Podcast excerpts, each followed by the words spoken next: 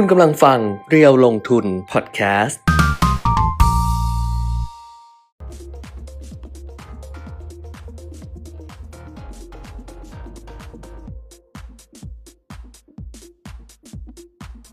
สวัสดีค่ะ สวัสดีครับ อัปเดตเทรนด์ลงทุนนะคะมาแล้วค่ะ วันนี้วันพุธที่ 16 พฤศจิกายน 2565 นะคะ ก็กลับมาเจอกันเหมือนเดิมทาง Facebook Live เพจเรียวลงทุนแล้วก็ YouTube Live เรียวลงทุน Channel ด้วย ใครที่ติดตามช่องทางไหนอยู่ก็สามารถที่จะส่งข้อความมาทักทายกันได้เหมือนเดิม กิ้งกิ้งกิ้งกิ้งกิ้งกิ้ง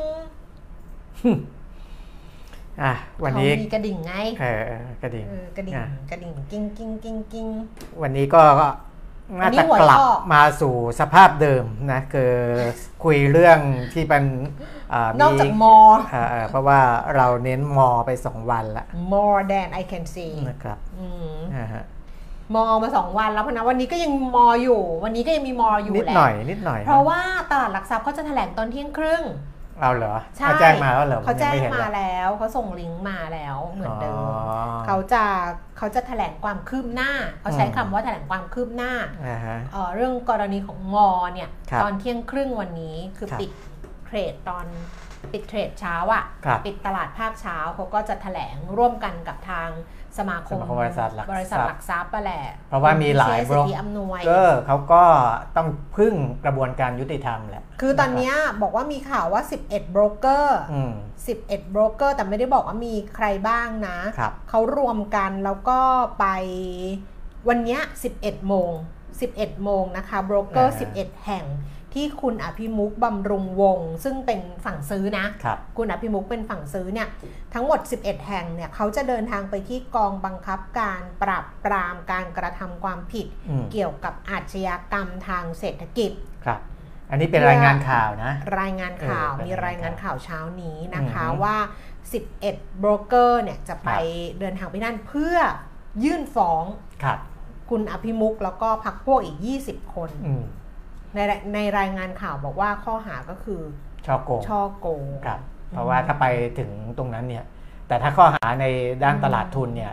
ต้องเดี๋ยวต้องให้ตลาดหลักทรัพย์ปลตเขาว่ากันไปอืมนะครับอืมตรงนั้นแต่ว่าถ้าไปถึงตำรวจอืมก็ต้องใช้เอ่อกฎหมายทั่ว ๆ ไปอืมนะครับ กฎหมายเอ่อ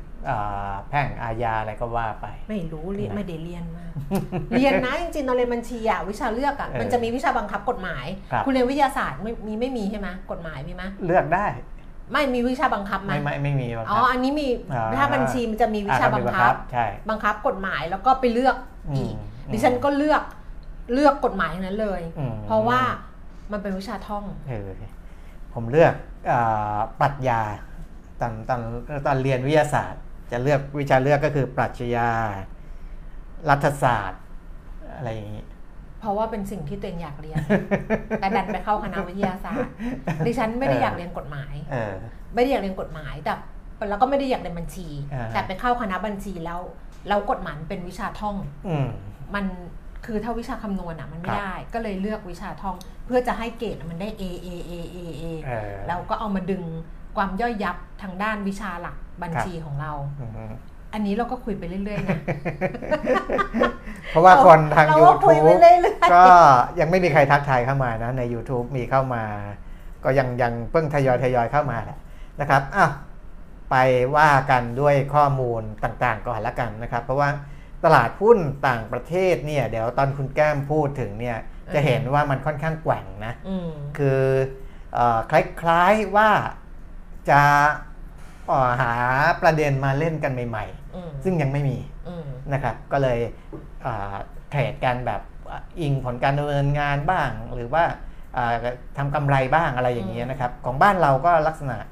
คล้ายๆกันนะครับ แต่ว่าพอผลการดำเนินงานออกมาแล้ว หมดความตื่นเต้นเรื่องผลการดำเนินงานแล้วเนี่ยก็ต้องอาจจะต้องหาเรื่องใหม่มา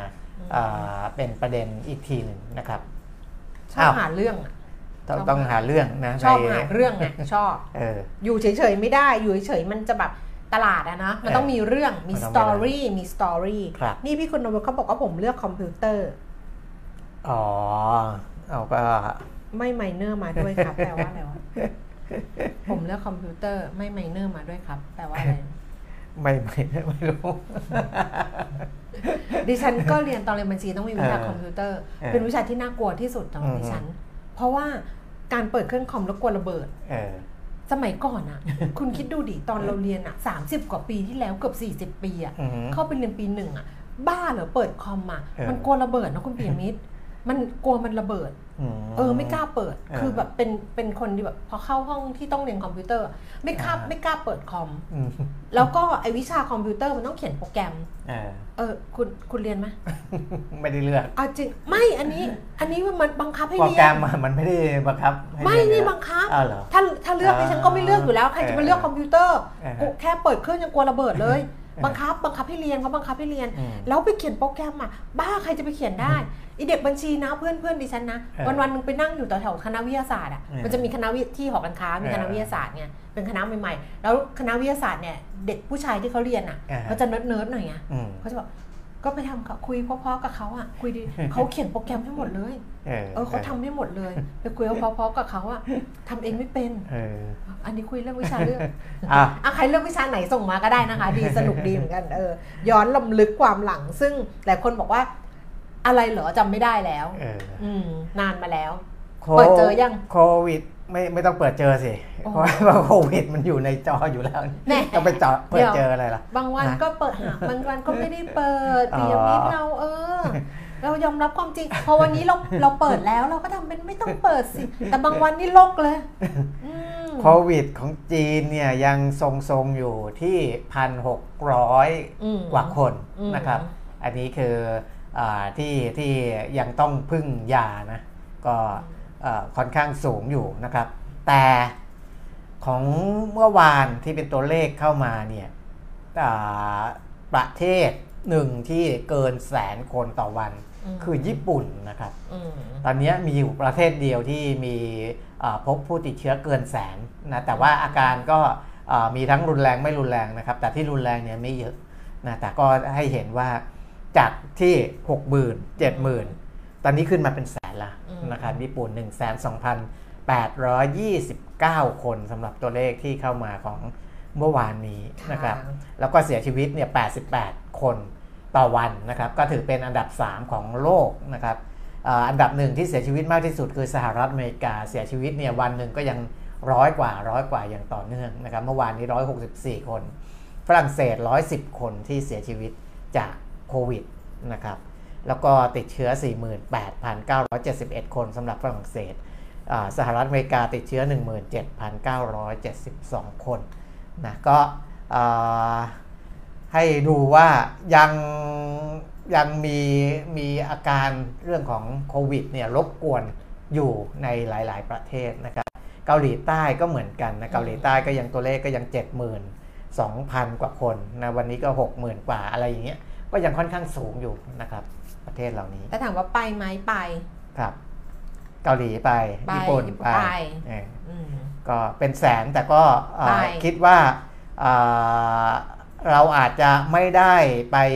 คือคือพูดถึงคนไทยที่ไปญี่ปุ่นนะก็อาจจะไม่ไม่ไม่ได้เข้าไปอ่าใกล้ชิดกับคนที่เขาติดเชื้อในญี่ปุ่นเท่าไหร่นะก็น่าจะมีระบบป้องกันพอพบแล้วก็อ่าต้องแยกตัวออกไปอะไรประมาณนี้แหละนะครับสำหรับญี่ปุ่น แต่อย่างไรก็ตามก็เอ่ออย่างที่เราคุยกันเมื่อวานค่ะก็ไม่ได้ติดกันง่ายขนาดง่ายนั้ขนนาดนะแบบว่าเออเออออะไรอย่างเงี้ยนะนายกประยุทธ์จันทร์โอชาก็อืมตรวจแทบทุกวัน เพราะว่าอืมก็ใกล้ชิดกับอ่าสมเด็จทุนเซนสมเด็จทุนเซนนะอืมนะครับสมเด็จทุนเซนก็พอตรวจพบก็แยกกลับบ้านกลับประเทศเพราะว่าเขาไปไปตรวจเจอที่บาหลีถูกใช่ไหมครับอืมนะเพราะว่า G20 G20 นี่เอ่อก็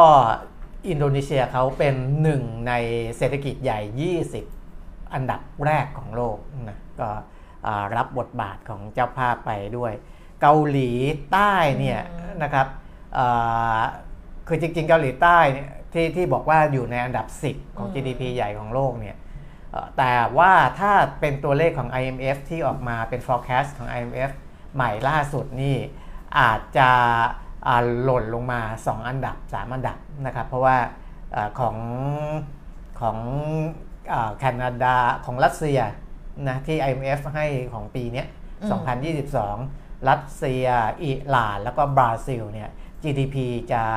อ่าสูงกว่าของเกาหลีใต้ เพราะฉะนั้นจะทำให้เกาหลีใต้เขาหล่นลงมาเป็นอันดับที่ 13เราจะไม่อยู่ในท็อป เออใช่10ของเศรษฐกิจใหญ่ติดอันดับครัโลบกแต่ก็ใกล้เคียงกันนะ อันนี้เป็น forecast คือถ้าถ้าดูตัวเลขของปีที่แล้วเนี่ย ก็เกาหลีใต้ก็ยังอันดับ 10 แหละอืมนะตัวเลขของ World Bank ของค่ะ IMF นะครับนะประมาณนี้ค่ะใครพูดถึงการประชุม G20 G20 ก็คือเศรษฐกิจอ่าใหญ่ ๆ ในใน 20 อันดับแรกของโลกประมาณนั้นนะครับค่ะส่วน APEC ก็พูดไปแล้วนะครับ อันนี้ก็อ่าจะเป็นอีกกลุ่มหนึ่งไม่ไม่จำเป็นต้องเป็น เศรษฐกิจใหญ่ แต่ว่าต้องอยู่ในเอเชียแล้วก็แปซิฟิกตอนนี้แต่ว่ามีเศรษฐกิจใหญ่อยู่ในนั้นด้วย ข่าวใหญ่ที่สุดของเอเปกคืออะไรคือปลากุเลาเอ่อปลากุเลาทำไมตากใบมามาเป็นไอ้นี่ใช่ไหมเมนูใช่ไหมปลากุเลาตากใบเออวุ่นวายวุ่นวายวุ่นวายไปหมด เพราะไม่ได้ดูใช่ไหมฮะไม่ได้ขี้เกียจเล่าขี้เกียจเล่าเรื่องของเรื่องคือเออเชฟเชฟชุมพลอ่าก็แบบใช้ปลากุเลาก็คือเออ ก็คือรัฐบาลเขาบอกว่าเขาใช้ปลากุเลาเออจากตากใบอ่าฮะนาราธิวาสครับโอ้ถ่ายให้ดูแบบมีรูปเป็นปลากุเลาแบบตัวอืมเออซึ่งเชฟก็มาอธิบายทีหลังว่าเขาไม่ได้เอาปลากุเลาไปทอดเป็นท่อนๆเล่าไปขึ้น คือเขาเอามา เป็นวัตถุดิบเออเออในการทำแบบมัสมั่นหรืออะไรของเขาซึ่งเชฟชุมพลเขาไอ้แปะเขาเขานี่อเขายู่จะแล้วไงนั่นเป็นคืออาหารเขาฟิเอาวมาประยุชั่กนต์แบประบยุกต์เออไม่ใช่แบบอะไรอย่างงี้ไงเออเออไม่ได้แบบเหมือนบ้านเราเราซื้อปลากุเลามาก็ตับสับสับสับเออเออทอดแล้วก็ยำเลยแบบบีบเออมะนาวอะไรอย่างงี้เออแต่ประเด็นคือว่าอืมรัฐบาลไม่รู้ไม่รู้ใครนะดิฉันก็ไม่ได้ดิฉันไม่ได้ไม่ได้จำนะ ไม่ได้จำรายละเอียดว่าใครเป็นคนให้สัมภาษณ์ว่าปลากุเลาเนี่ยมาจากตากใบเออนาราธิวาส ก็มีทีวีอ่าฮะก็ลงพื้นที่เออไปที่ตากใบครับนาราธิวาสไปถามว่า ตกลงรัฐบาลเขาซื้อปลากุเลาที่นี่ไหมเออถามมาวิสาหกิจชุมชนถามว่าเออเขาบอกไม่ได้ซื้อเออกลายเป็นเรื่องโกหกตอแหลกันเขาอาจจะไม่ได้ใช้คำรุนแรงอย่างนี้นะ อันนี้ใช้เองดูละครเยอะเออเออกลายเป็นเรื่องโกหกตอแหลกันว่า อ้าว ตกลงไม่ได้ไม่ได้ซื้อนี่เออก็ชาวบ้านก็บอกไม่ได้ซื้อ ถามกี่ร้านกี่ร้านกี่ร้านก็บอกไม่ได้ซื้อ เออเออทางนี้ก็บอกว่า ซื้ออมจากร้านก็บอกชื่อร้านไปป้าเอออ้วนหรืออะไรอย่างเงี้ยเออก็บอกไปเอาไปถามป้าอ้วนอ้วนก็บอกว่าเอามาซื้อจริงตอนแรกซื้อไปชิมตัวหนึ่งเออแล้วก็ตอนหลังก็สั่งสั่งเข้ามาสั่งเข้ามาเออแล้วคำสั่งมันเยอะก็ไม่รู้ไงว่า มาจากเออไหนหรืออะไรอย่างเงี้ย แต่ก็เออมีการสั่งซื้อจริง คราวนี้ก็ทัวร์ลงทัวร์เออลงทีวีด้วยเออว่า เนี่ยเขาก็อุตสาห์ไม่บอกว่าร้านไหนเออเพื่อว่า ให้กระจายไปเออไปกระจายไปเออว่าเออชาวบ้านจะเออได้รู้เราไปถามอีร้านที่ไม่ได้เออซื้อหรืออะไรอย่างเงี้ยเออคราวนี้ร้านอื่นก็ไม่ได้ขายเลยก็ปะอ้วนก็ขายอย่างเดียวเลยเพราะทุกคนก็ไปเอาแต่ร้านนี้อะไรเออประมาณเนี้ยเออเออ ก็เลยกลายเป็นดราม่าปากุเลาเอออ่าต้อนรับเอเปกเออฮะประเทศนี้มันดราม่าได้ทุกเรื่อง เออบอลโลกก็ไม่ต้องพูดถึงอืมก็คงจะไม่ได้ดู ก็เห็นก็คงจะไม่ได้ดูด้วยขั้นตอนแบบ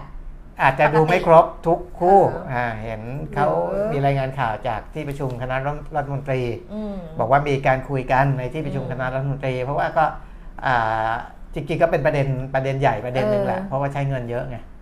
นะก็คุยกันในที่ประชุมคลมอ่าบิ๊กป้อมก็บอกว่า ก็มันแพงนะมันไม่แพงคุยกับเขาตั้งนานแล้วอะ เพราะฉะนั้นก็อาจจะได้ดูไม่ครบทุกคู่อืมเออต่อรองแล้วเขาไม่ยอมลดให้อะไรประมาณเนี้ยก็ไปต่อรองตอนที่เขาจะนี่น้องจงจองกุกชนะเออน้องจองกุก BTS ชนะเออไทยยังดูไม่ดูไม่ดูว่าอีอีอีกุกบินไปแล้วอะ บินไปกาตาร์แล้วเตรียมโชว์แล้วอะเออเตรียมพร้อมแล้วอะต้องไปซ้อมต้องไปอะไรแล้วอะเออไทยแล้จะวดูไม่ดูแล้วไม่รู้สื่อที่เขาอืมอ่าจะจัดเอ่อชิงโชคเออเอ่อเกี่ยวกับใช่บอลโลกเป็นประจำเนี่ยอืมเขาก็จัดอยู่เหมือนเดิมจัดนะอืม แต่ถ้ามันไม่มีการถ่ายทอดหรือได้ดูกันอ่าไม่กี่คู่เนี่ยก็คงจะกล่อยๆอยู่นะเพราะว่าปกติเวลาที่เขาจัดชิงโชคเนี่ยเพราะว่า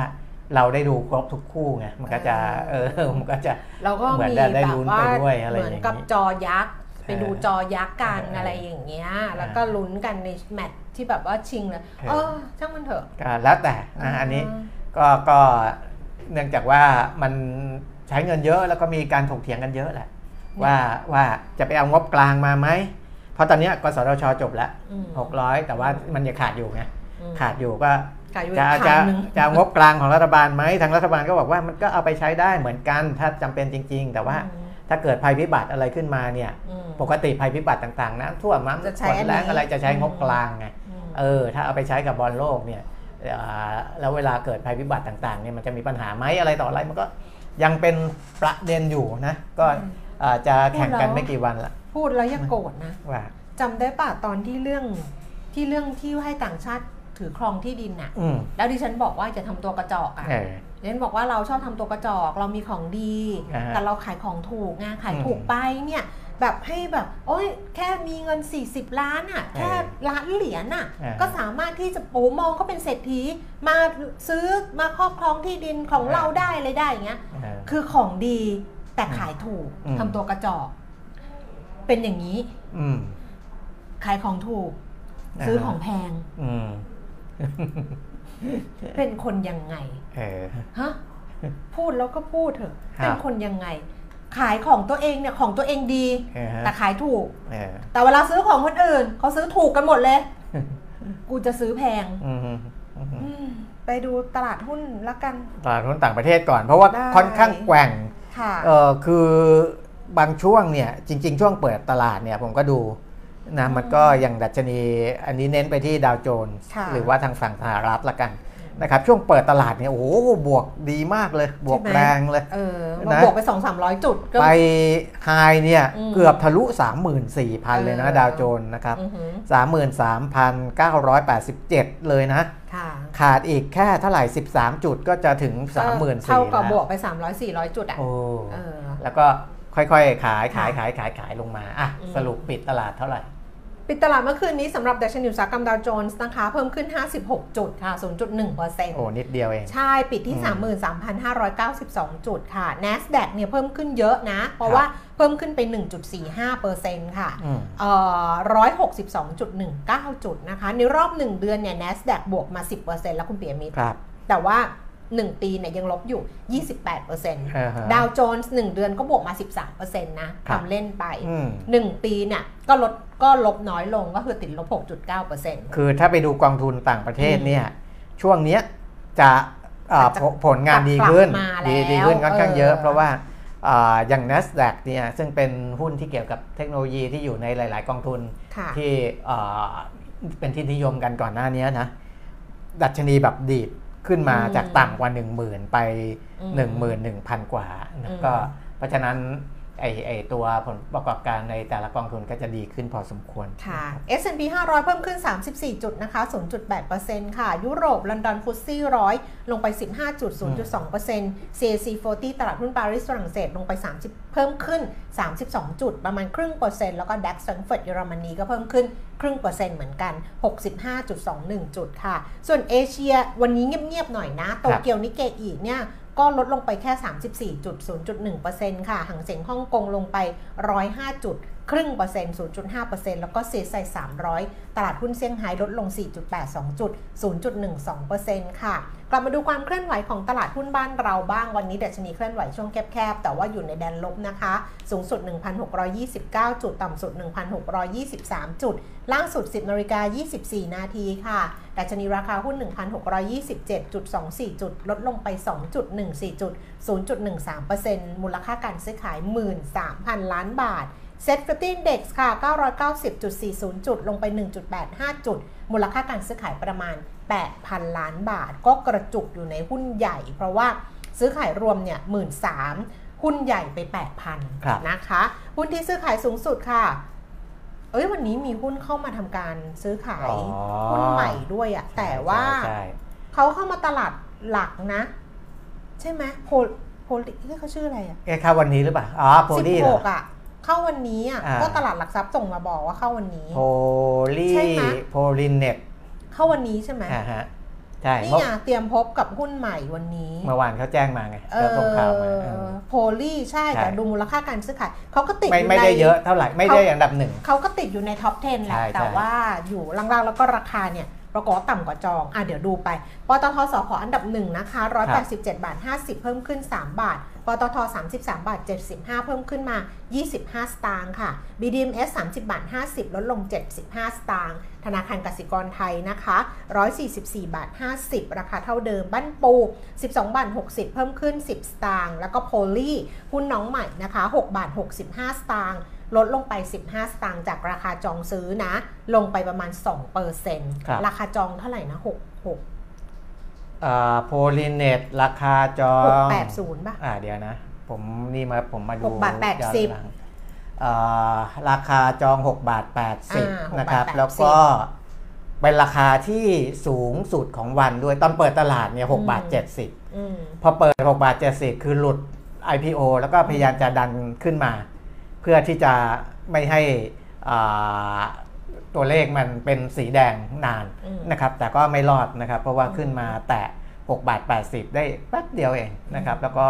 ลงต่อไปตอนนี้ก็อยู่ที่6บาท70อืมตามสุดเนี่ย6บาท50 เลยนะค่ะ6บาท50 เลยค่ะโพลีเน็ตจำกัดมหาชนค่ะนะครับอันดับต่อไปนะคะ Gulf Energy 51 บาทค่ะ ลดลงไป 1 บาท Jazz Eve 8บาท 50 เพิ่มขึ้น 15 สตางค์เอ่อ ปูนใหญ่ 343 บาทลงไป 5 บาท แล้วก็ EA 96 บาท 75ลดลงไป 1 บาท 75 สตางค์ค่ะ หุ้นใหม่เนี่ยเออที่เขาอ่าการซื้อขายอาจจะไม่ได้แบบขึ้นไปอันดับ 1 อันดับ 2 เหมือนหุ้นใหม่ตัวอื่นๆ เพราะว่าไซส์เขาค่อนข้างเล็กอืมนะเป็นบริษัทเล็กๆนะครับก็อาจจะเทรดกันประมาณนี้ แต่ก็ เทรดกันไปแล้ว 61 ล้านหุ้นไซส์เล็กนะคแต่รับเข้าตลาดใหญ่นะอ่าไม่ได้จะเงื่อนไขเขาเข้าตลาดใหญ่ไม่ได้อ่าฮะเข้า AI นะอืมเทรดกันไป 61 ล้านหุ้นจาก IPO อ๋อแต่ก็เทรดไม่เยอะนะอืมเพราะว่า IPO เนี่ย 120 ล้านหุ้นนะอืมเออ นี่เทรดกันไปครึ่งหนึ่งของของของ IPO แต่ก็มันเพิ่งผ่านมาไม่กี่นาทีไม่ขายนะ ยังประมาณประมาณครึ่งชั่วโมงนะครับอะ อัตราแลกเปลี่ยนค่ะ ดอลลาร์บาท 35 บาท 69 สตางค์เออ ไม่เห็นคน อ๋อ หรือเราไปไม่ถึงชั้นที่คนต่อคิวแลกเงินเอ่อราคาที่ไหนอ๋อเออวันก่อนใช่ไหมใช่ใช่เออช่วงนี้ไปห้างสรรพสินค้าทุกวันอือฮึราคาทองคำ1,776 เหรียญต่อออนซ์ ราคาในบ้านเรานะคะ รับซื้อคืนบาทละ 29,850 ขายออก 950 ค่ะ ส่วนราคาน้ำมันนะคะ Brent 93 เหรียญ 61 เซน ลดลงไป 25 เซนต์ West Texas 86 เหรียญ 57 เซน ลดลงไป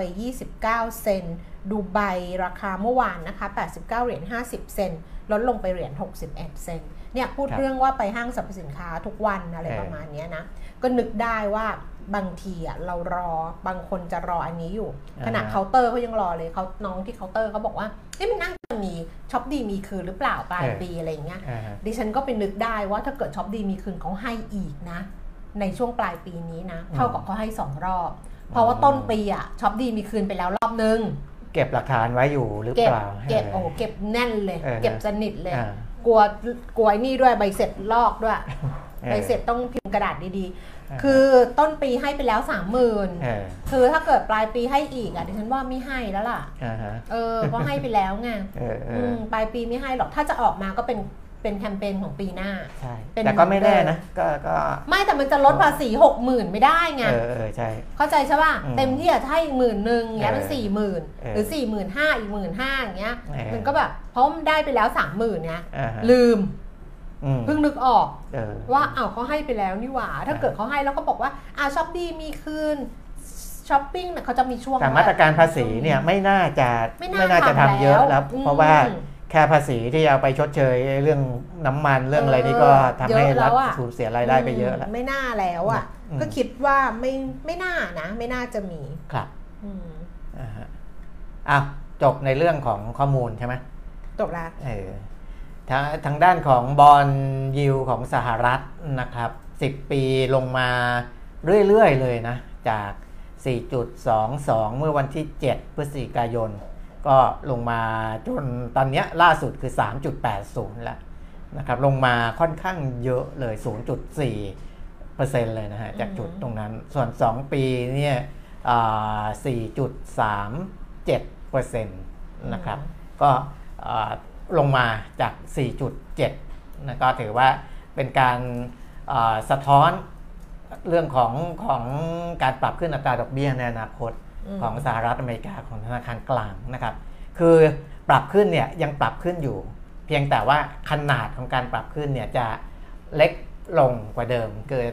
ที่ผ่านมาปรับ 0.75%ก็ในรอบต่อไปรอบหน้านี่ก็คิดว่า 0.5 นะครับ 0.5 แล้วรอบต่อไปอาจจะ ไม่ต้อง 0.5 ต่อเนื่อง อาจจะเป็น 0.25 ก็ได้นะครับ อันนี้คือขนาดที่ปรับเนี่ยอาจจะเล็กลงกว่าเดิมที่เคยคาดการณ์กันไว้ เพราะว่าอัตราเงินเฟ้อที่สะท้อนผ่าน CPI ออกมาเมื่อเดือนตุลาคมเนี่ย 7.7 และตัวล่าสุดที่มีออกมาก็คือ PPI นะครับ ดัชนีราคาผู้ผลิต CPI นี่ดัชนีราคาผู้บริโภคนะในฝั่งของผู้ผลิตก็ตัวชี้วัดเงินเฟ้อได้เหมือนกันนะครับ ของเดือนตุลาคม PPI เนี่ย ก็ต่ำกว่าที่ตลาดคาดเหมือนกันนะครับอออกมาที่ 8.3%น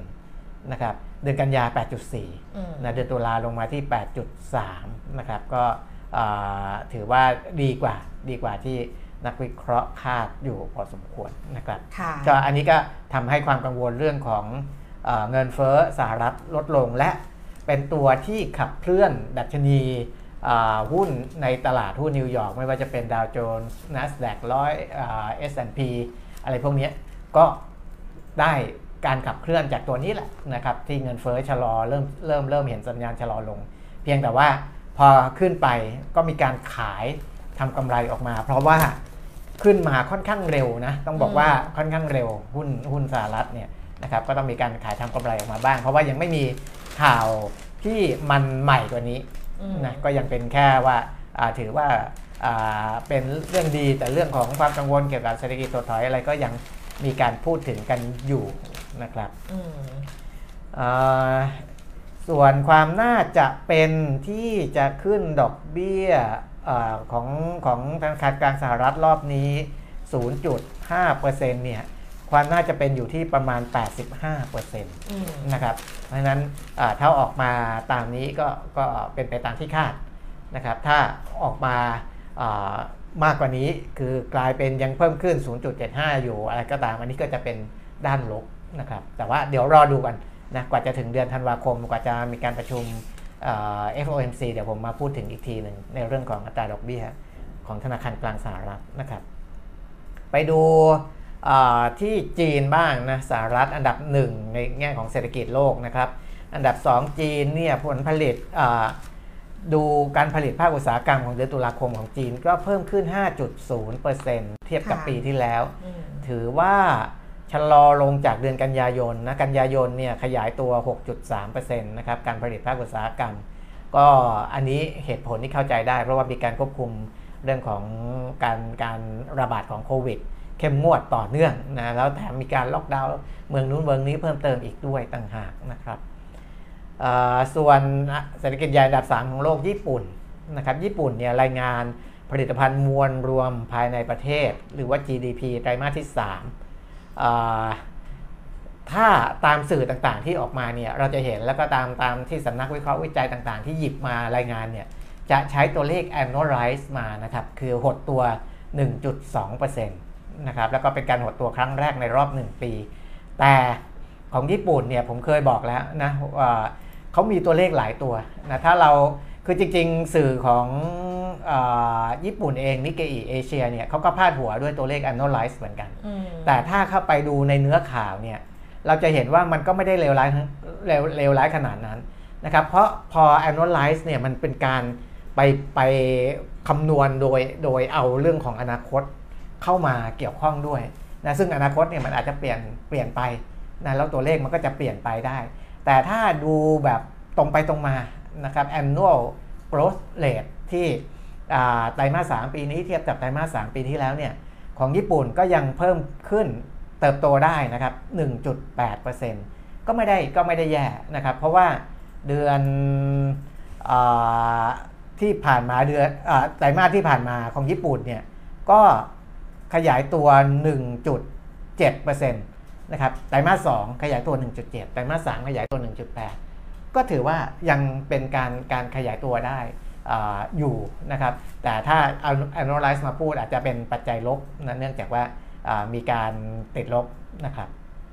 นี่ก็เป็นของญี่ปุ่นซึ่งเป็นเศรษฐกิจใหญ่อันดับ 3 ของโลกนะสำรวจประมาณนี้นะครับในเรื่องของ เศรษฐกิจในระดับโลกนะส่วนเรื่องของ GDP เมื่อพูดถึง GDP ญี่ปุ่นแล้วที่เพิ่งออกมานะครับ เราจะเห็นว่าถ้ามองในแง่ของ GDP เนี่ยที่เติบโตได้เอ่อแล้วก็เติบโตได้ค่อนข้างดีเนี่ยจะอยู่ในอาเซียนของเราเนี่ย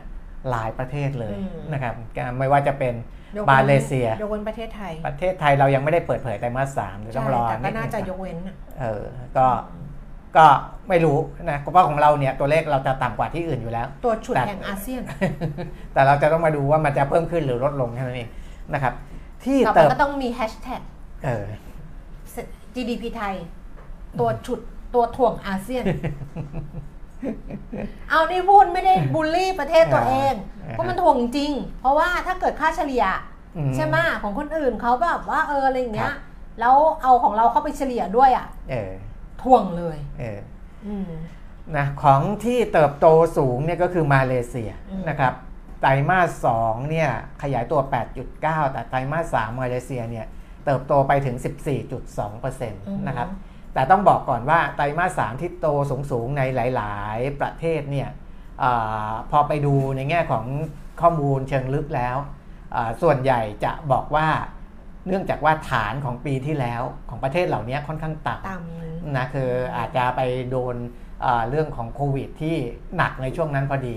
ก็เลยทำให้การการเติบโตหรือเขาไปล็อกดาวน์อะไรช่วงนั้นพอดีเนี่ยทำให้โกรธของปีที่แล้วเนี่ยต่ำพอมาเทียบกับไตรมาส3ปีนี้ก็เลยเติบโตสูงอย่างเช่นมาเลเซียเนี่ยนะครับจาก 8.9 เป็น 14.2 แต่ 14.2 ของมาเลเซียเนี่ยก็ถือว่าอ่าสูงกว่าที่คาดนะครับเพราะว่าคาดกันอ่า จะจะโตไตรมาสามเนี่ยแค่ 11%กว่าๆนะครับออกมาจริง 14 อย่างเงี้ยถือว่าเป็นเรื่องที่ดีแล้วก็จะเห็นว่าทำไมเศรษฐกิจในอาเซียน หรือว่าตลาดหุ้นในอาเซียนช่วงหลังเนี่ยถึงได้มีเงินไหลเข้าเป็นที่ เป็นเป็นเป็นมีมีเสน่ห์ดึงดูดสำหรับเงินลงทุนของต่างชาตินะครับ แต่ว่ามาเลเติบโตสูงนักท่องเที่ยวที่มาเมืองไทยมากที่สุดก็คือมาเลเซีมาเลเซียนะอะก็ดีคือมาเลเซีย เพราะว่าเศรษฐกิจเขาโตไงออเศรษฐกิจเขาโตเขาก็มีค่ะกำลังซื้อมีกำลังจับจ่ายค่ะเหตุผลที่เขาโตสูงเนี่ยนอกจากฐานปีที่แล้วต่ำแล้วอืมการ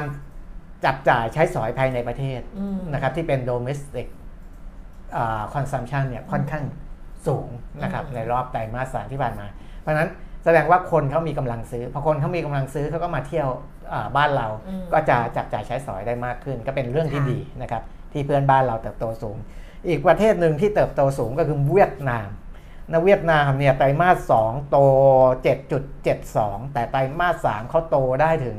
13.67%ก็ตกกันสองหลักสองหลักสองเลหลักยเนาะนะครับเออว่าก็ถือว่าโตค่อนข้างดีเลยอืมแต่อาจจะน้อยกว่ามาเลเซียหน่อย แต่ก็อืมแต่ก็ตัวเลขค่อนข้างสูงนะ แล้วก็ถ้าพูดถึงการโดดเนี่ยจะโดดเยอะกว่ามาเลอืมเพราะว่ามาเลไตรมาสสองแปดจุดเก้า อืมแต่เวียดนามเนี่ยไตรมาสสองเขาแค่เจ็ดจุดเจ็ดแต่โดดขึ้นมาเป็น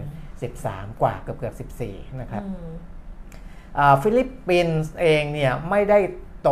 กระโดดมาก แต่ว่าเขายังรักษาการเติบโตอืมได้ดี เพราะว่าไตรมาส2โต 7.5 ไตรมาส3โต 7.6% นะ อืม ครับ อินโดนีเซีย ไตรมาส2โต 5.45 ไตรมาส3โต 5.72 จะเห็นว่าไตรมาส3ในส่วนใหญ่ดี เดี๋ยวเราต้องรอดูของไทยเรานะ ผมยังยังไม่ได้ไปดูวัว่านไตรมาสที่ที่เขาสามจะแถลงเอจะอเป็นยังไงคือของเราเนี่ยถ้าดูเทียบเคียงกับประเทศอืมเอ่อในกลุ่มอาเซียนด้วยกันเนี่ยต่ำกว่าอยู่แล้วแหละของเราก็ต่ำกว่าต่ำแต่กว่าว่าแต่ก็ว่าควรจะสูก็งกว่าน่าไตรจะมาสที่น่าจะโตขึ้นเออน่าจะเออไตรมาสโตขึ้นที่สามก็น่าจะเป็นไตรมาสที่ดีครับกว่าไตรมาสที่ส องครับอืมแล้วก็กว่าปีไอ้กว่าปีที่แล้วอะดีกว่าอยู่แล้วอ่าฮะอืมแต่มีสิงคโปร์เนี่ยนะครับอ่าไตรมาส2โต 4.5 แต่ไตรมาส3โต 4.4 ก็ใกล้เคียงแต่ว่าในเชิงที่อ่อนลงนะครับ จะจะหลับไหมไม่หลับเหรอจีน จะหลับเนี่ย จะหลับแล้ว จีนไตรมาส2โต 0.4 แต่ไตรมาส3โต 3.9อืมนะก็กลับมาเติบโต ก็จะเห็นว่าอ่าถ้าดู อันนี้มาถึงพูดถึงเรื่องของการลงทุนด้วยนะ ในตลาดทุนเนี่ยอืมว่าทำไมหุ้น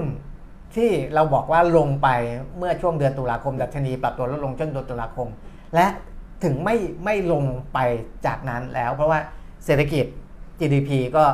อ่าไตรมาสสามตัวเลขที่ออกมาส่วนใหญ่เติบโตดี เงินเฟ้อที่ออกมาส่วนใหญ่เริ่มชะลอลง เห็นสัญญาณชะลอลงนะครับอ่า ผลการดำเนินงานเนี่ยยังมีคละคละกันไปนะครับอืมมีทั้งแย่มีทั้งดีนะแต่ที่แย่ก็ต้องรับผลอาของตัวเองไปก็จะถูกเทขายออกมา ที่ดีก็อาจจะอ่าเป็นตัวช่วยให้หุ้นเขาดีขึ้น แล้วก็ช่วยให้ตลาดดีขึ้นด้วยนะครับก็จะเห็นว่าตอนนี้ข่าวที่มีออกมาถ้าถัวเฉลี่ยบวกลบถัวถัวกันแล้วเนี่ยก็ยังออกมาในเชิงบวกอยู่นะครับ เชิงบวกเงินเฟ้อชะลอ ผลประกอบการผลประกอบการถ้าหากว่าชะลอลงในบริษัทที่ขนาดเล็กเนี่ยไม่ค่อยน่าห่วงนะครับขอให้บริษัทใหญ่ๆเนี่ยเติบโตดีๆนะอันนั้นก็จะช่วยให้ตลาดทุนเนี่ยไปต่อได้ อย่างของสหรัฐอเมริกาวอลมาร์ทก็ยังมีผลประกอบการที่แข็งแกร่งนะครับก็ถ้าหรืออย่างในจีนยอดค้าปลีกอของจีนที่ซื้อขายผ่านออนไลน์ถึงเขาจะล็อกดาวน์นู่นนี่นั่น เพราะว่าใช้นโยบายซีโร่โควิดก็ตาม แต่ว่าการซื้อขายผ่านออนไลน์ของจีนก็ยังเพิ่มขึ้นถึง 15%ในเดือนตุลาคมนะครับ โดย 10 เดือนแรกเมื่อรวม 10 เดือนเนี่ยโตขึ้นถึง 7.2%ก็ยังเป็นตัวช่วยหนุนเศรษฐกิจของจีนได้อยู่นะครับ ปัจจัยเหล่านี้ที่ทำให้ถือว่ายังเป็นปัจจัยที่เชิงบวกอยู่ เชิงลบมีอะไรบ้างนะครับ มีข่าวสงครามที่มันจะเริ่มลำลามไปนะครับ เพราะว่ามีการยิงกระสุนไปตกในโปแลนด์บ้างอะไรบ้าง อันนี้ยังเป็นเรื่องที่เป็นความตึงตึงเครียดอยู่ในเชิงภูมิรัฐศาสตร์นะครับเรื่องของอน้ำมันดิบนะครับเพราะว่าท่อส่งน้ำมันที่ไปยังฮังการีถูกระงับชั่วคราว ก็จะมีผลกับเรื่องของอราคาน้ำมันนะครับก็มีประมาณนี้ถ้าเป็นประเด็นที่เป็นปัจจัยลบนะอะ กลับมาที่บ้านเรา พอยัง พอ พอพอยังคืออะไร พูดพอยัง มีอะไรจะพูดอีกไหมไม่มีแล้วพูดให้หมดไปเลย ไม่มีแล้ว นี่ไงานเรื่องน้ำมันนี่ไงานเมื่อกี้มีเนี่ยอัตราอ้าวยุโรปคุยกันอะน้ำมันก็อะไรยุโรปก่อนยุโรปอะยุโรป คือเมื่อกี้พูดถึงสหรัฐจีน ญี่ปุ่นนะอาเซียนอายุโรปนิดนึงยุโรปก็ยังเป็น ภูมิภาคที่เสน่ห์น้อยที่สุดในเชิงของการดึงดูดการลงทุน แล้วก็ผมเคยบอกไปก่อนหน้านี้สักพักแล้วนะว่าถ้าโยกกองทุนได้นะครับก็ก็อาจจะเลี่ยงเลี่ยงยุโรป เพราะว่าอัตราการว่างงานของอังกฤษเนี่ยเพิ่มขึ้นสูงกว่าที่คาดนะครับคือในแต่ละประเทศเวลามีออกมีข่าวออกมาจากทางยุโรปเนี่ยจะเป็นข่าวไม่ค่อยดีเท่าไหร่นะครับ สำนักงานสถิติแห่งชาติรายงานตัวเลขการว่างงานอังกฤษสูงขึ้นแตะ 3.6%ในไตรมาสที่ 3 ของปี 2565 สูงกว่าที่โพต่างๆ คาดไว้นะครับ เช่นรอยเตอร์โพคาดไว้ว่าจะทรงๆ อยู่ที่ 3.5%แต่ว่า กลับเพิ่มขึ้นมาเป็น 3.6%แต่การจัดรายการสองคนเราพูดคนเดียวเป็น 10 นาทีไม่ได้นะไม่ได้แต่จะหลับ มันจะหลับเออไม่ได้ประมาณนี้นะครับ ก็ครบทุกภูมิภาคแล้วขยันทำงานนะเราเนี่ยเราจะได้ผ่านไปไงจะได้จบไง ไม่ใช่ มันต้องมีแบบสลับงานมันต้องมีอะไรอย่างเงี้ย แต่เห็นมาเป็นแพ็คเลยว่าแล้วก็ยาวไปงั้นแล้วพอกลับมาใช่ป่ะ พอจะมาให้พูดเรื่องอะไรเงี้ย มันก็ไม่อยากพูดแล้วไง มันแบบนั่งนานอะ แล้วมันก็เลยแบบอ่าพูดพูดไปเลยแบบอะไรเงี้ย เออ มันก็ง่วงอะ มันง่วงแล้วมันก็ขี้เกียจเนี่ยเอาเดี๋ยวนะ เดี๋ยวเอาเอานี้นิดนึง เมื่อกี้ตั้งแต่ตอนแรกที่คุณปิ่นเราพูดเรื่องของ ไอ้ภาษีอะแบบว่าช็อปดีมีขึ้นอะไรเงี้ยมาตรการภาษีอะไรเงี้ยกระตุ้นการใช้จ่ายอาจจะไม่มีปลายปีนี้เพราะว่าต้นปีมีไปแล้วรอบนึงแล้วที่คุณปิ่นมีพูดว่า แล้วเขาก็รัฐบาลอะใช้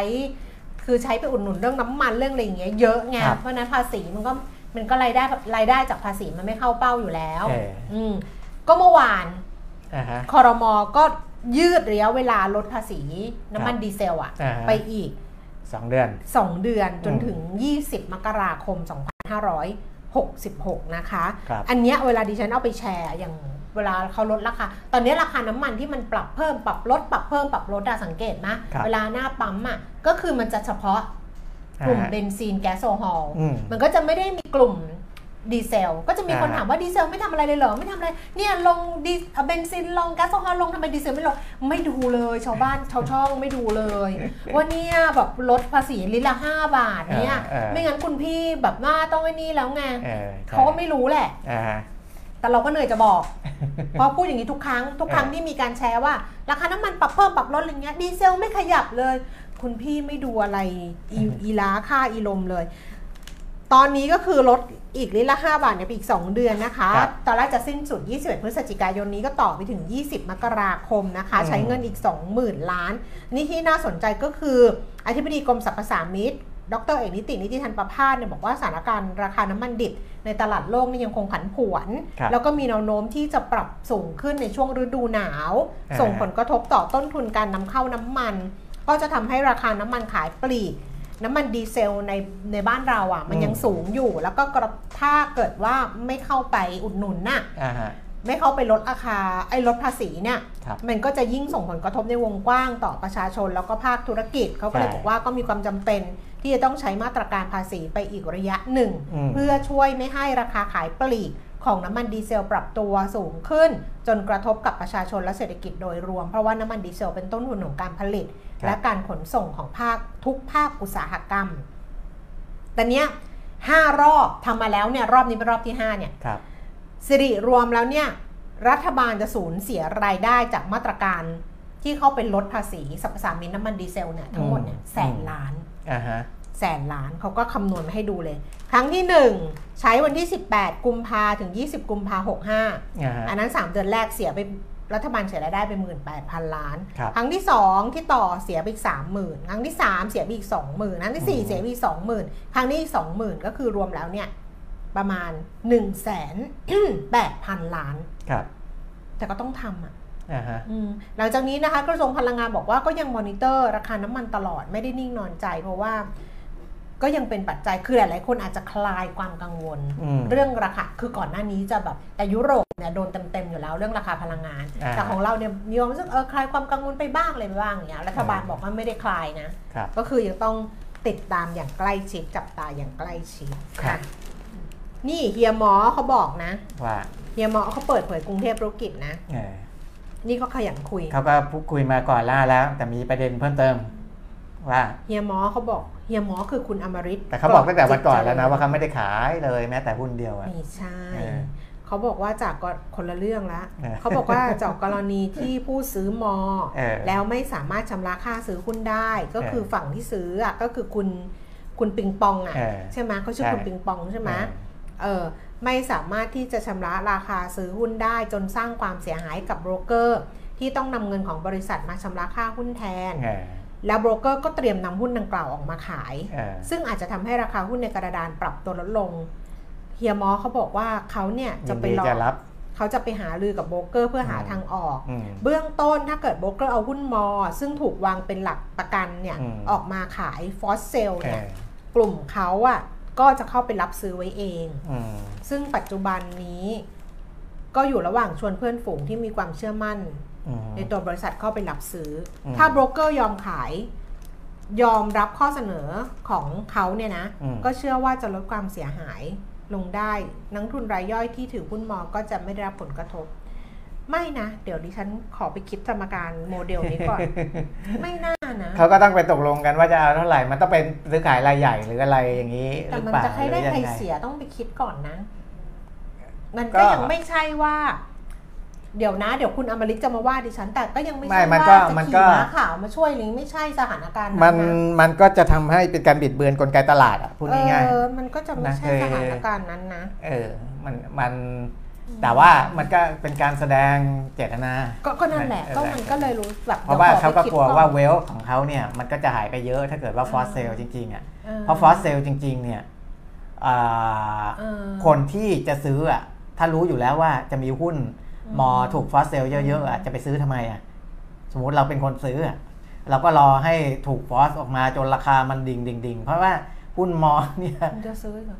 ไม่ไม่พูดถึงคนที่เขาลงทุนโอ้ยคนลงทุนเขารายย่อย50%เลยนะอืมในทั้งหมดทั้งก้อนเนี่ย คนคนเข้าคนเกี่ยวข้องเยอะนะครับนักลงทุนรายย่อยเกี่ยวข้องเยอะอืมแต่ถามว่าราคามันจะลงไปได้ถึงไหน ราคาพาเขาเนี่ยน่าจะ5สตางค์เองนะถ้าถ้าถ้า จำไม่ผิดแล้วก็ราคาราคาเดิมเขาก็ต่ำเตี้ยเรี่ยดินมากอะอืมเพราะฉะนั้นเนี่ยมันมันลงไปได้อีกหลายฟลอร์อืมนะลงลงไปได้อีกหลายฟลอร์ก็คือก็คือ 30% 30%ลงไปได้เรื่อยๆนะครับอ่าผู้ถือหุ้นใหญ่เขาก็กลัวตรงนั้นไงอืมเขาก็กลัวตรงนั้นว่าว่ามันจะไม่ไม่มีจุดรับถ้าหากว่ามีการ force sell มา แล้วก็จริงๆเอ่อถ้ายิ่งลงไปลึกเนี่ยอืมถึง force sell มาเนี่ย โบรกเกอร์ก็ได้เงินน้อยคุณแก้มอืมคือคือคือก็ได้ตามราคาที่ขายอะ่ะ ยิ่งราคาหุ้นมันถูกขายออกไป มันก็ยิ่งได้เงินน้อย มันก็จะไม่มันก็จะมีส่วนต่างกับที่เขาบอกว่าที่ที่เขาก็คือคุณอติดเรศไว้เขาบอกอะเยอะว่าโบรกที่เสียหายในยตามเกณฑ์ต้องบังคับขายอืม force sell หุ้นที่วางหลักประกันไว้ออกมาอืมก็จะทำให้หุ้นเนี่ยร่วงติดฟลอร์ไปหลายวันใช่เนื่องจากหุ้นที่ถูกใช้เป็นหลักประกันเนี่ยมีจำนวนมากอืมผมก็เลยเสนอว่าหากจะขายตามออกมาตามเกณฑ์อืมแทนที่จะขายในตลาด ซึ่งจะทำให้หุ้นร่วงฟลอร์ต่ำไปเรื่อยใช่ๆโบรกเกอร์ก็จะเสียหายมากเพราะขายในราคาถูกใช่และบริษัทจะเสียภาพลักษณ์จากราคาหุ้น 2-3 บาทก็อาจจะเหลือ 20 สตางค์เออรายย่อยก็จะขาดทุน ผมครับก็เสนอทางออกว่าถ้าอย่างนั้นกลุ่มพวกผมจะขอรับซื้อไว้ ซึ่งก็น่าจะหยุดความเสียหายได้ น่าจะเป็นทางออกที่ดีที่สุดมเขาบอกแบบนี้นะก็ประมาณเอนั้นอครับรัฐมนตรีว่าการกระทรวงการคลังค่ะ คุณอาคมเติมพิทยาภัยศิษย์บอกว่ากรณีมอที่ซื้อขายผิดปกติจะต้องให้ตลาดทรัพย์เข้าไปตรวจสอบในรายละเอียดว่าส่วนไหนที่เป็นช่องโหว่ส่วนความกังวลว่าจะทำมีผลทำให้ประชาชนขาดความเชื่อมั่นในระบบไหมก็ต้องไปดูว่าระบบและกระบวนการกระบวนการรัดกุมเพียงพอหรือไม่ ซึ่งตลาดทรัพย์จะต้องดูรายละเอียดอีกครั้งอะอันนี้ก็มอนะ เดี๋ยววันนี้เที่ยงครึ่งนะคะ ครับตลาดแถลงแล้วก็บอก 11 โมง 11 โบรกเกอร์จะไปที่กองบังคับการตำรวจเศรษฐกิจอะฮ่าฮะเดี๋ยวไปดูอีกทีแล้วเป็นยังไงละกันอืมเมื่อวานคุณเปลี่ยนมิตรพูดเรื่องที่ปรึกษาอิสระไอ้เรื่องที่เขาจะ ไปทำไอ้เพิ่มทุนไปคอนเสิร์พูตดไปแล้วแล้ว แต่ว่ายังไม่ได้ลงดีเทลนะ แต่ว่าอืมไหมเอ่อก็จริงๆ ควรจะอธิบายเพิ่มเติมสักนิดหนึ่งนะว่าเอ่อคือคือจริงๆ เป็นเรื่องของคอนเสิร์ตด้วยอืม นะคือคือเขาตั้งที่ปรึกษาอิสระเนี่ยพิจารณา 2 เรื่องอืม นะครับของมหนึ่งคืออาเป็นเรื่องของการทำไวท์วอช อ่าถูก ไวไหมวอชก็คือไม่ไม่ทำเทนเดอร์เฟอร์อ่าแต่ว่าเออการไม่ทำเนี่ยต้องอาศัยมติที่ประชุมเพื่อถือหุ้นนะสามในสี่ต้องเห็นชอบด้วยนะครับเพราะฉะนั้นการที่จะให้ผู้ถือหุ้นเห็นชอบหรือไม่เห็นชอบเนี่ยอ่าผู้ถือหุ้นบางทีเนี่ยจะตัดสินใจเองเนี่ยลำบากอืมเขาก็เลยตั้งที่ปรึกษาการเงินอิสอิสระระ หรือว่า IFA ขึ้นมาอืมช่วยอืมทำรีพอร์ตทำรายงานมาให้ผู้ถือหุ้นได้ได้ดูนะครับอันนั้นประเด็นหนึ่งว่าควรจะ อนุมัติให้ทำไววอชไหมอืมสองคือเป็นรายการที่เกี่ยวโยงกันอืมเพราะว่าเอ่อการที่เอ่อคณะกรรมการของบริษัทมอ จะให้ออกหุ้นเพิ่มทุน 300 ล้านหุ้นอืมเสนอให้กับผู้ลงทุนเฉพาะรายหรือเฉพาะเจาะจงเนี่ยคนที่จะเข้ามาซื้อเนี่ยก็คือเอ่อเฮียมออืมนะครับคือผู้ถือหุ้นอันดับหนึ่งอะเขาจะเข้ามาซื้อเองอืมนะครับพอจะเข้ามาซื้อเองเนี่ยเอ่อความเกี่ยวโยงก็คือค ณะกรรมการบริษัท คือมอบหมายให้คณะกรรมการบริษัท เป็นคนกำหนดราคาอืมหรือคนที่คณะกรรมการบริษัท มอบหมายให้เป็นคนกำหนดราคา มันก็จะไปโยงกันว่า คุณซื้อเองกำหนดราคาเองอืมถึงแม้ว่าจะกำหนดเงื่อนไขก็ตามคุณแก้มแบบที่เราคุยกันเมื่อวานว่าว่าเงื่อนไขจะต้องราคาย้อนหลัเก้างเท่าสินั้บนเปอเท่าร์เซ็นนี้ต์ภายใน7วันภายใน 15 วันอืมอะไรก็ตามอืมแต่ว่าไอ้ราคาตรงนั้นเนี่ยมันยังไม่มีให้อ้างอิงอืมเพราะว่าเขาจะไปอ้างอิง ในช่วงพิเรียดที่จะกำหนดราคา ซึ่งเขายังไม่ได้กำยังหนดไม่ถึงตรงนั้น และการจะกำหนดราคาเนี่ยเดี๋ยวเขาจะประชุมผู้ถือหุ้นก่อนาพอประชุมผู้ถือหุ้นสมมุติผู้ถือหุ้นอนุมัติให้ทำไววอชได้อืมอนุมัติให้ทำอาออกหุ้น เพิ่มทุนนี้ไปขายให้กับให้กับอ่าคุณเฮียมอได้เนี่ยนั่นก็คืออนุมัติไปแล้วนะอืมแต่ราคาก็คืออนุมัติในหลักการค่ะแต่ยังไม่รู้ราคาเท่าไหร่ ถ้าเกิดว่าในช่วงที่จะกำหนดราคาเนี่ย ราคาหุ้นมันสูงขึ้นมามาก มันมีสองอย่าง คือราคาหุ้นมันสูงมากๆ ทางที่ปรึกษาการเงินอิสระก็กลัวว่าแต่ที่ปรึกษาการเงินอิสระเนี่ยต้องบอกก่อนว่าเขาอาจจะไม่ได้ฟันฟันธงแบบที่ผมบอกนะ แต่ผมแปลความให้เพราะว่าเอกสารของที่ปรึกษาการเงินอิสระเนี่ยร้อยห้าสิบหน้า ค่อนข้างหนามากเลยนะครับที่ให้ความเห็นเรื่องนี้ ผมแปลความออกมาให้ว่า ถ้าหากว่าในช่วงนั้น คือคือคือตอนที่เขาเขียนในรายงานเนี่ยเขาไปเอาราคาเดิมณณวันที่กำลังพูดกันอยู่เนี่ยซึ่งไม่เกี่ยวกับราคาที่ที่จะไปขายในอนาคตนะมันก็จะออกมา 2 บาทกว่าอะไรนั้นไม่เกี่ยวนะครับใครไปอ่านความเห็นของที่ปรึกษาการเงินอิสระในเคสนี้อ่าไม่ต้องไปสนใจเรื่องราคาว่าราคาเหมาะสมไม่เหมาะสม เพราะว่าราคาที่เหมาะสมของหุ้นมอเนี่ยถ้าตีตาม book value ตีตามอ่าส่วนได้เสียอะไรจะอยู่ที่ประมาณ 19 สตางค์ถึง 22 สตางค์เท่านั้น เพราะฉะนั้นถ้าขาย เกิน 19 สตางค์หรือขายเกิน 22 สตางค์เนี่ยเพราะตอนนี้มันบาทกว่านะตอนที่ตอนที่หยุด SP เนี่ยยังไงมันก็เป็นราคาที่สูงกว่าราคาอ่าเขาเรียกว่ามูลค่ายุติธรรมอืมคือราคาที่เขาคำนวณมาตามมูลค่าบริษัทและบริษัทเนี้มีมูลค่าหุ้นแค่นี้แหละประมาณอ่าเอาให้ 22 สตางค์เลย ซึ่งเป็นสูงสุดของอาที่เขาคำนวณไว้นะครับยังไงราคาที่เฮียมอสจะต้องซื้อเนี่ยก็ต้องสูงกว่า 22 สตางค์อยู่แล้ว เขาถึงบอกว่าที่ปรึกษาการเงินอิสระเขาถึงบอกว่าเรื่องราคาเนี่ยไม่ได้เป็นห่วงนะราคาที่จะซื้อแต่ราคาที่ผ่านมามีความผันผวนสูงมาก และยังไม่รู้ว่าในอนาคตหลังจากผู้ถือหุ้นอนุมัติไปแล้วเนี่ยราคาจะเป็นเท่าไหร่ ผมขยายความให้ว่าถ้าราคาสูงขึ้น ไปแบบจากบาทกว่าไปเป็น 2 บาทกว่าไปเป็น 3 บาทกว่า และเฉลี่ยถัวเฉลี่ยออกมา2-3บาทเนี่ยคุณคิดว่าเฮียมอเขาจะซื้อหรอ ในเงื่อนไขการซื้อเนี่ยสามารถให้ล้มดีลนี้ล้มก็ใช่มติไม่นี้ไม่ก็เอาได้ก็ได้ลงเออก็ได้อืมล้มก็ได้แล้วถ้าราคามันอืมแพงมากในตลาดถูกไล่ขึ้นไปสูงเนี่ยถามว่าเขาจะซื้อเหรอเพราะถ้าเขาจะซื้อ 300 ล้านหุ้น เขาต้องใช้เงิน 6 700 ล้านบาท ถ้ามัน 2 3 บาทอะนะเขาก็มีสิทธิ์ที่ไม่ซื้อก็ได้ อันนั้นคือความเสี่ยงที่หนึ่งสองก็คือ ถ้าอ่า สมมุติราคามันไม่ไปในทางสูง ราคามันเป็นไปในทางต่ำนะครับ ความเสียหายก็คือใคร ผู้ถือหุ้นรายอื่นๆไงอืมที่ราคาต่ำแต่เฮียมอสได้ซื้อในราคาถูกอืมคือคนที่จะซื้อ PP เนี่ยซื้อ private placement จะได้ซื้อหุ้นในราคาต่ำมันก็ไม่เป็นธรรมกับผู้ถือหุ้นอื่นๆ เหมือนกัน เพราะฉะนั้นเนี่ยความเห็นในเรื่องทั้งสองเรื่อง ไม่ว่าจะเป็นเรื่อง White Watch หรือเรื่องของอารายการที่เกี่ยวโยงกัน ที่ปรึกษาการเงินอิสระบอกว่า เขาเขาแนะนำผู้ผู้ถือหุ้นนะ แต่ผู้ถือหุ้นจะตามทำตามคำแนะนำหรือไม่ อันนั้นเรื่องของผู้ถือหุ้น เขาแนะนำว่าไม่เหมาะสม ให้ลงมติไม่อนุมัติอ่าแล้วก็ควรจะลงมติไม่อนุมัติ ใช่เขาบอกเลยว่านะครับมีความเห็นเหมือนเดิมก็คือผู้ถือหุ้นควรลงมติไม่อนุมัติครับ ทั้งไอ้เรื่องเนี่ยแหละเรื่องการผ่อนผันการทำคำเสนอซื้อครับโดยอาศัยมติที่ประชุมผู้ถือหุ้นครั้งนี้อืมเนื่องจากความไม่แน่นอนของของโครงการทั้งในส่วนแผนการเข้าลงทุนการสนับสนุนเงินทุนอืมของผู้ร่วมทุน ซึ่งยังอยู่ระหว่างการเจรจา ไม่ได้มีการตกลงกันเป็นลายลักษณ์อักษรครับก็คือให้ผู้ถือหุ้นลงมติไม่อนุมัติทีแต่นี้อันนี้ความเห็นเขาความเห็นของที่ปรึกษาการเงินอิสระแต่เขาบอกว่า ถ้าเกิดว่าผู้เขาก็จะห้อยทายไว้เพื่อป้องกันว่าเอ่อถ้าเกิดเสียหายอะไรออกมาจะไม่ต้องอืมเอาคำ ความเห็นของเขาเนี่ยไปผูกโยงนะเขาไม่เพราะว่าเขาไม่รับผิดชอบไม่นะชอบเขาก็บอกว่าไม่รับผิดชอบแต่ถ้าผู้ถือหุ้นเห็นว่าเอ่อมันเหมาะสมก็แล้วแต่แล้วนะแต่แล้วแต่คุณนะ แล้วแต่แหละแต่ว่ามันจะไปเชื่อมโยงกับไอ้คอนเสิร์ตใหญ่ที่เราพูดถึงกันช่วงสงกรานต์ปีหน้านะใช่ว่ามันจะเกิดได้หรือเปล่า เพราะว่าอืมเอ่อถ้าไม่ได้เงิน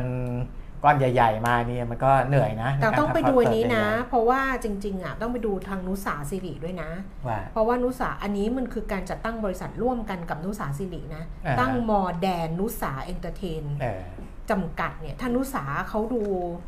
ดูทรงแล้วเนี่ยเออเออกูไม่ไหวแล้วอะไรอย่างเงี้ยเขาก็อาจจะแบบ มันมีเพราะมันตั้งเมษาคืปีอหกหกจอะริง ๆ มอเนี่ยเออถือหุ้นในบริษัทที่จะทำคอนเสิร์ตเนี่ยเออ น่าจะ 20 กว่าเปอร์เซ็นต์เนี่ยมอแดนนุสาเอนเตอร์เทนเนี่ยมันมีคนอื่นร่วมด้วยอืมนะแต่ว่าถึงจะถือหุ้นบางส่วน แต่เขาเป็นตัวตั้งตัวตี และเป็นคนที่คิดอยากจะทำเป็นคนที่ไปติดต่อนู่นนี่นั่นอืมนะครับ แล้วก็อ่าคนที่จะมาทำให้เขาเนี่ยเราก็รู้จักกันดีแต่ผมไม่พูดชื่อแล้วกันก็จะเป็นคนที่เคยทำคอนเสิร์ตอ่าหลายๆคอนเสิร์ตไม่ว่าจะเป็นคอนเสิร์ตเกาหลีคอนเสิร์ตอะไรเนี่ยคนเนี้ยเป็นคนทำที่ที่ทางมอเขาจะดึงมาทำแต่ว่าตัวมอเองเนี่ย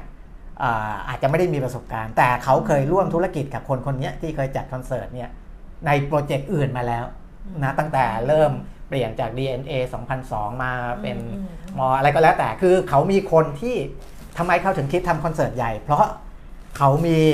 คนที่เป็นเป็นเป็นพันธมิตรที่เป็นกันผู้เชี่ยวชาญเออที่เคยทำคอนเสิร์ตมา แล้วคนนี้อาจจะมาเสนอความเห็นว่าเออทำอย่างนี้สิ อะไรเงี้ยมันก็เลยกลายเป็นเรื่องของคอนเสิร์ตใหญ่ระดับโลก ที่มีกลุ่มเป้าหมายที่จะเข้าฟังเนี่ยแสนห้าหมื่นคน แต่ที่ปรึกษาการเงินอิสระเขาบอกว่ามันก็ไม่ง่ายนะ ภาวะเศรษฐกิจก็ดีเรื่องของโควิด ก็ดีเขาจะให้คนเป็นแสนแต่ว่ามันก็แล้วแต่เพราะว่าเกาหลีใต้ก็ยังเป็นแสนเข้าไปแออัดกันได้เลยในในในถนนแคบๆนะเพราะฉะนั้นถ้าหากว่าสถานที่มันกว้างขวางพอมันก็อาจจะเป็นไปได้ก็ได้ ก็แล้วแต่อะประมาณนี้ อ๋ออ๋ออ๋อนี่คุณเออมีคนคนถามเรื่องภาษีวรพงศ์บอกว่ากฎหมายภาษีอากครัรบฉบับที่ 150 ได้กำหนดข้อยกเว้นเกี่ยวกับภาษีเงินได้ที่เอื้อประโยชน์แก่ผู้สูงวัยครับที่มีอายุตั้งแต่ 65 ปีขึ้นไปครับผู้มีเงินได้ที่มีอายุตั้งแต่ 65 ปีขึ้นไป แล้วผู้อยู่ในประเทศไทยได้ได้ยกเว้นเงินได้ 190,000 บาทครับถ้าคนธรรมดาลดค่าใช้จ่ายส่วนตัว 60,000 ถ้าเป็นผู้สูงอายุ 65 ลดแสนเก้าผมก็จะถูกไหมไม่ถูกค่ะเออ ไม่ถูกหรอกค่ะ คือดิฉันก็ไม่ได้ไปอ่านเออดิฉันก็ไม่ได้ไปอ่าน กฎหมายภาษีอากรฉบับที่ 150 เรื่องครับการยกเว้นภาษีเงินได้ เอื้อแก่ผู้สูงวัยอายุเออ65 ดิฉันก็ไม่เคยรู้เรื่องนี้ แต่ถ้าเกิดถ้าถามดิฉันว่าค่าใช้จ่ายส่วนตัวของคนทั่วไปเนี่ยหกหมื่นเออแต่ผู้สูงอายุเราได้แสนเก้าเข้าใจถูกไหมไม่ถูกค่ะเออถ้าอย่างนี้ยดิฉันเข้าใจว่านะอืมแต่เดี๋ยวไปเช็ค คือไม่เช็คให้อะเออแต่ความเข้าใจของดิฉันนะคุณไปเช็คเองก็ได้ คือเวลาที่เรามีเงินได้ถูกไหมเราอืมหักค่าใช้จ่ายหักค่ารถหย่อนหักครับนู่นหักนี่ครับมันก็จะเป็นเงินได้สุทธิครับเงินได้สุทธิเอาไปคำนวณภาษีครับซึ่งคนธรรมดาทั่วไปเนี่ยเงินได้สุทธิมันละมันเว้นภาษีเนี่ยคือ1 5 0 0 0 0 บาครัทบแรกอ่าฮะแสนห้าหมื่นบาทแรกยกเว้นภาษีอ่าฮะมันจะเริ่มคำนวณภาษีหลังจากนั้นครับเพราะฉะนั้นเนี่ยเคสนี้สำหรับผู้สูงอายุเนี่ยดิฉันเข้าใจว่าน่าจะเหมือนกันก็คือ หักนู่นนี่นั่นอะไรแล้วต่างๆเนี่ยครับแล้ว 1 9 0 0 0 0 บาทแรกอ่าฮะ ที่ได้รับการยกเว้นภาษี คนทั่วไปคือ 1 5 0 0 0 0 บาทแรกอืมแต่ว่าผู้สูงอายุคือ 1 9 0 0 0 0 บาทแรก เข้าใจแบบนี้นะ แต่ว่าไม่น่าใช่ว่าไอช่องที่แบบลดหย่อนของเราลดหย่อนได้ 60,000 แล้วผู้สูงอายุลดหย่อนได้แสนเดี๋ยวเก้านะเอาเอาตามนี้นะครับคือเนี่ยเพิ่งก็เข้าใจว่าที่ถามมาเพราะว่ามีข่าวออกมาวันนี้ มีข่าวออกมาวันนี้เอาว่าผิดหรือเปล่า อธิบายผิดก็ป่ะก็ไม่แน่ใจอะเขาบอกว่าผู้มีเงินได้สามารถใช้สิทธิ์ยกเว้นภาษีเงินได้ตามมาตรา 40 อันนี้ก็คือทั่วๆไปถูกไหมจะใช้สิทธิ์ยกเว้นประเภทใดประเภทหนึ่งก็ได้ หรือจะใช้สิทธิ์ยกเว้นจากเงินได้หลายประเภท เมื่อคำนวณภาษีแล้วต้องไม่เกินแสนเก้าหมื่นบาท ก็ใช่ไง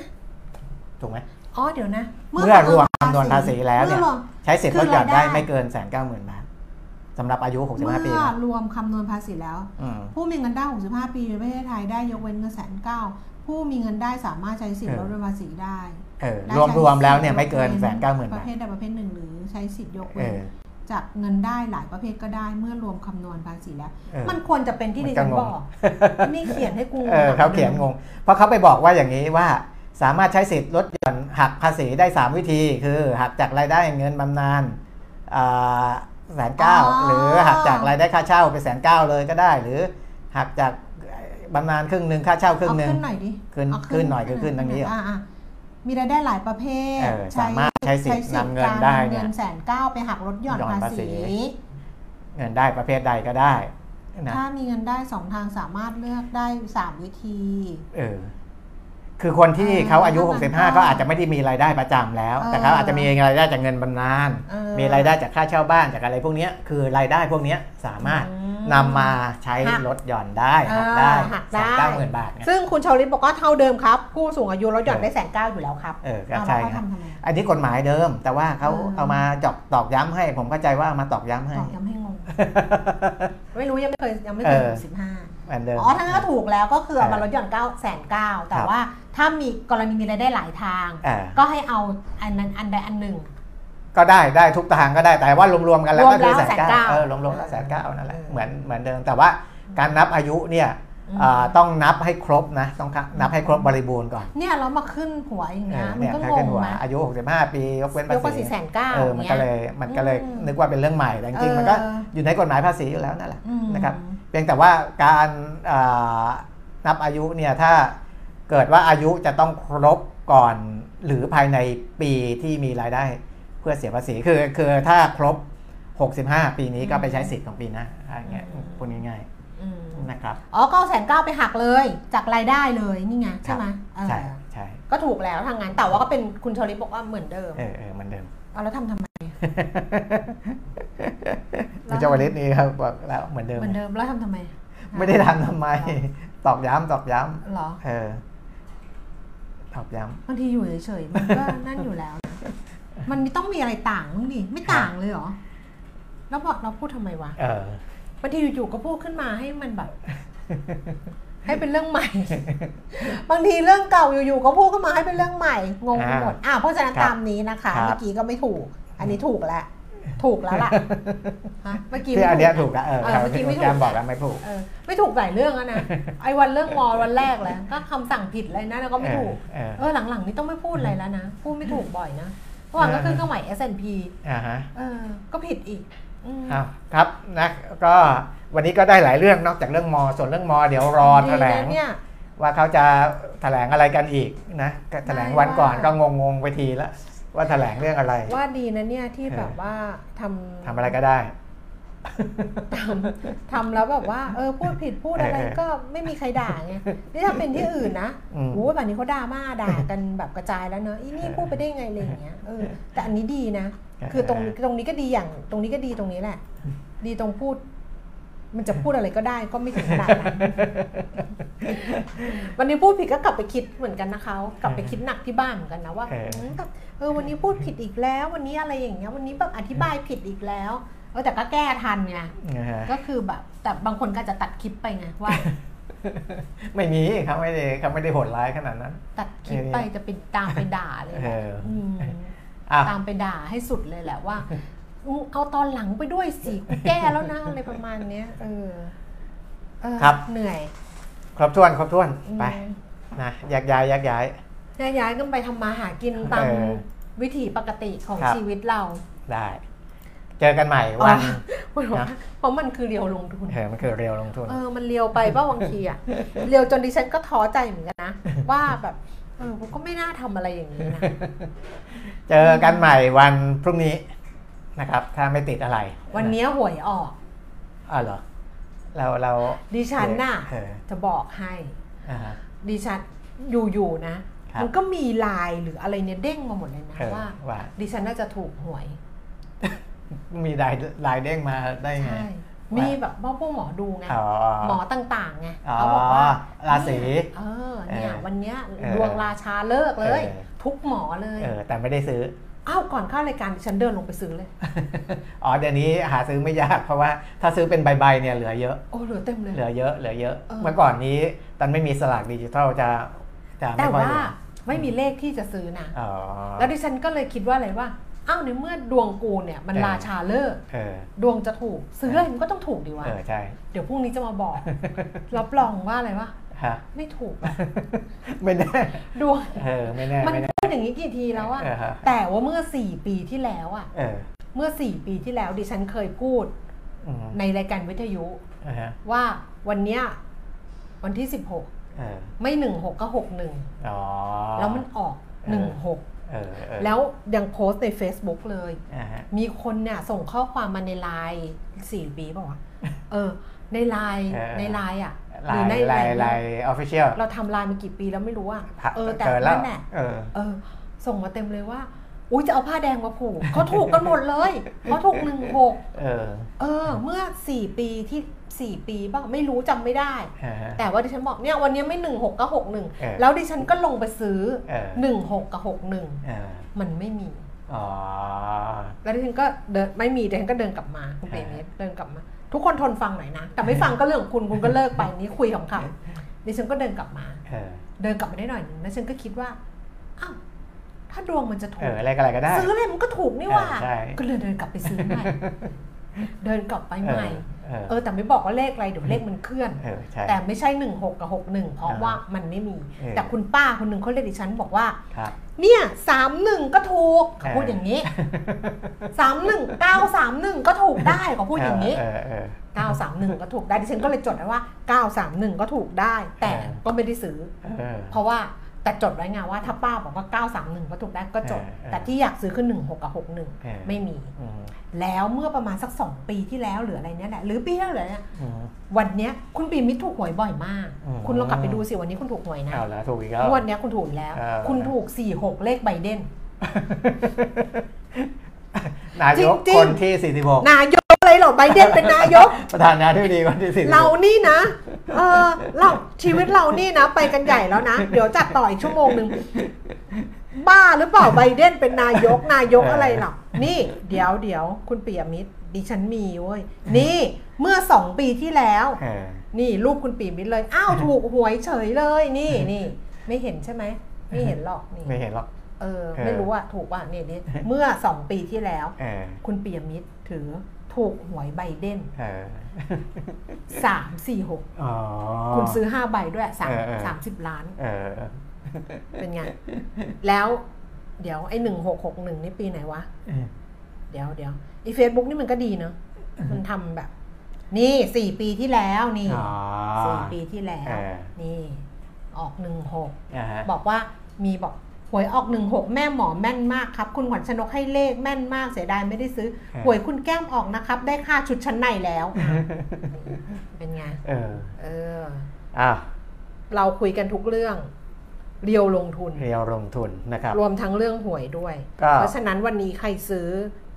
ก็ขอให้ถูกเออสาธุไม่บอกกันเลยนะครับ